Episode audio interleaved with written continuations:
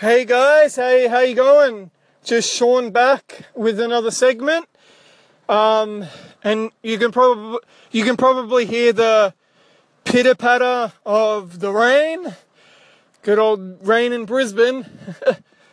so um, yeah, tonight I just really wanted to talk about a topic that is,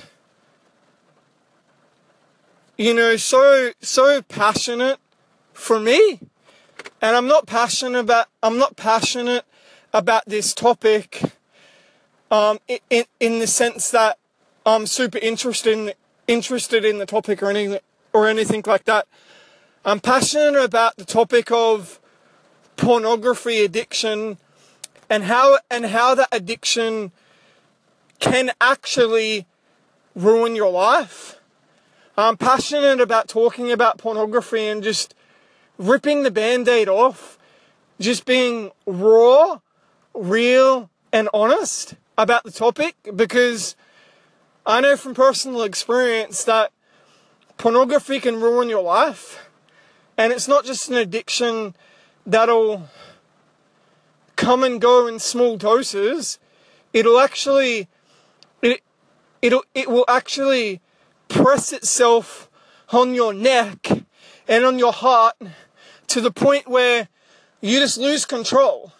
And pornography addiction is an addiction for the simple fact that anything that causes you to, to, to keep going to keep going back, no matter how no matter how much it makes you feel disgusted in yourself, no matter how much it just weighs you down, pornography addiction is an addiction because it makes you go back to something that you find horrible.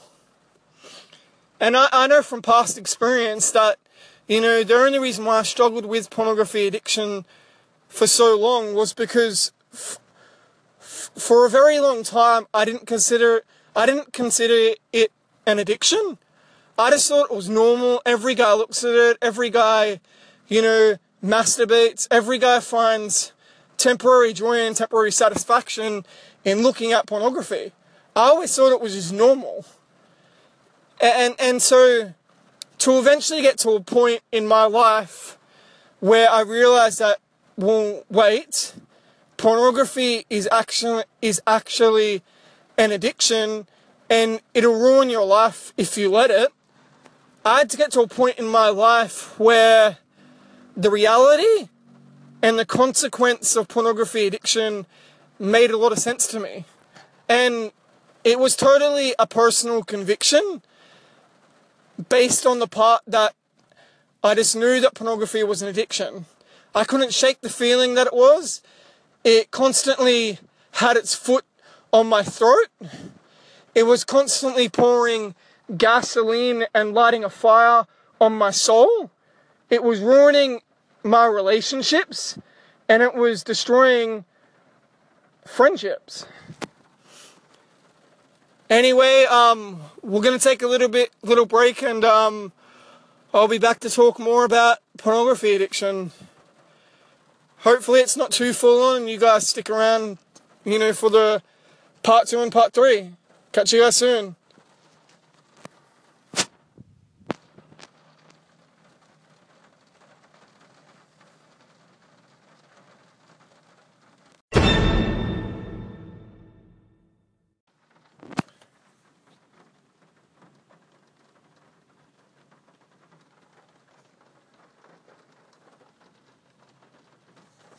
Hey guys, how you going? So yeah, we're just back talking about pornography addiction, and like I said in part one, you know, I'm just gonna be real, raw, and honest. I'm gonna tear the band-aid off. None, none of this like, oh yeah, we'll just peel one corner to a side and then slowly take it off. Now we're gonna rip it off. Um, you know, I know from personal experience that pornography can ruin your life, that masturbation can be can become an addiction, and, and both those things hand in hand will ruin your life. It'll feel like your spine has been broken, and, and you feel you feel like a slave to your addiction. You feel like a slave to the emptiness and the loneliness, and just living like you're broken.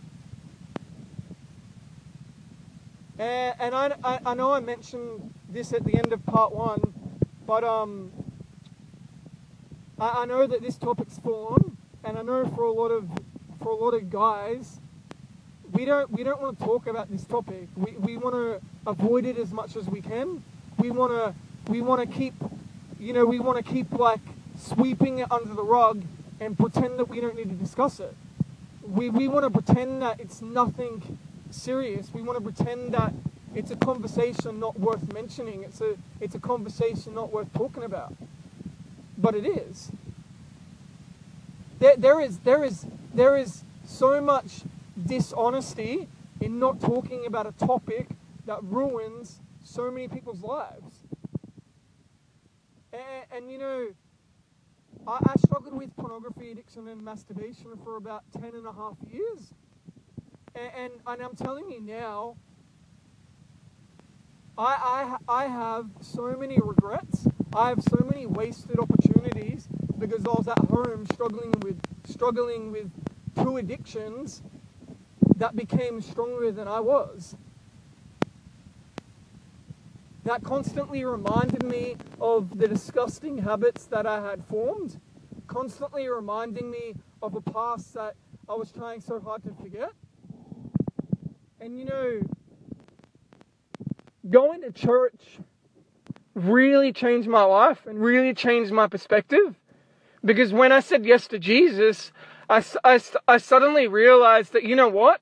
I don't actually have to live in, in a place that I call hell. I don't have to live in a place that I called, you know, destructive patterns, a, a, a wasted life, uh, you know, someone that lacked potential and lacked worth. Jesus really helped me to kind of pull me out of the dark and pull me out of the stuff that was kind of suffocating me and, just pouring fuel into my lungs and then setting them alight. I constantly found it really hard to breathe. I found it really hard to believe in myself. And it sucked. It felt like it felt like 15 people were kicking me in the gut while someone else was kind of was trying to like choke me out and put me to sleep. It felt like hell. And it never felt like heaven and I never felt free. Anyway, I know I've said it a few times and this will be the last time because I'm sick of saying sorry, especially about talking about this topic. But um, yeah, I'll catch you in part three and hopefully if you haven't been able to listen to it on the Anchor FM, you know, my station, um, hopefully you can check out the podcast tomorrow and It'll be up there. I think it stays up there forever after you switch it to a podcast. Anyway, catch you guys in part three.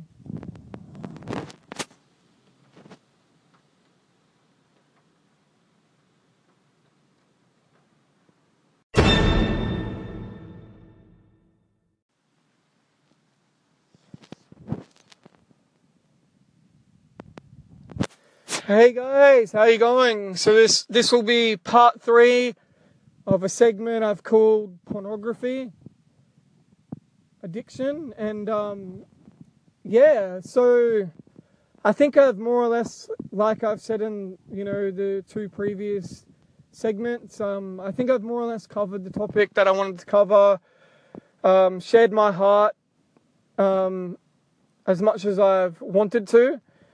But um, yeah, so in this last part, I might just um, talk about it some more and just also at the end, um, I might just tack on some strategies that helped me overcome my addiction.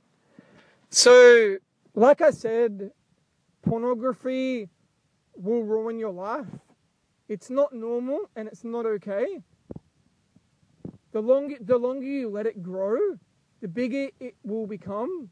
The longer you let it sit, it'll fester like a cancer and it'll just it'll just ruin your perception of women it'll ruin your ability to have relationship with with women and even just other people because we all know that men and women both both you know um, genders struggle with pornography addiction and masturbation women and men. It's not just men.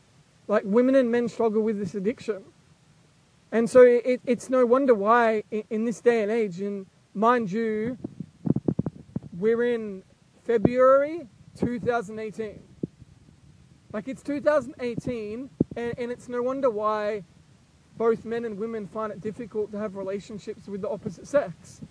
If it doesn't involve like sex, sexual interaction or, or or some form of, you know, pleasure that just gives us joy and gives us satisfaction.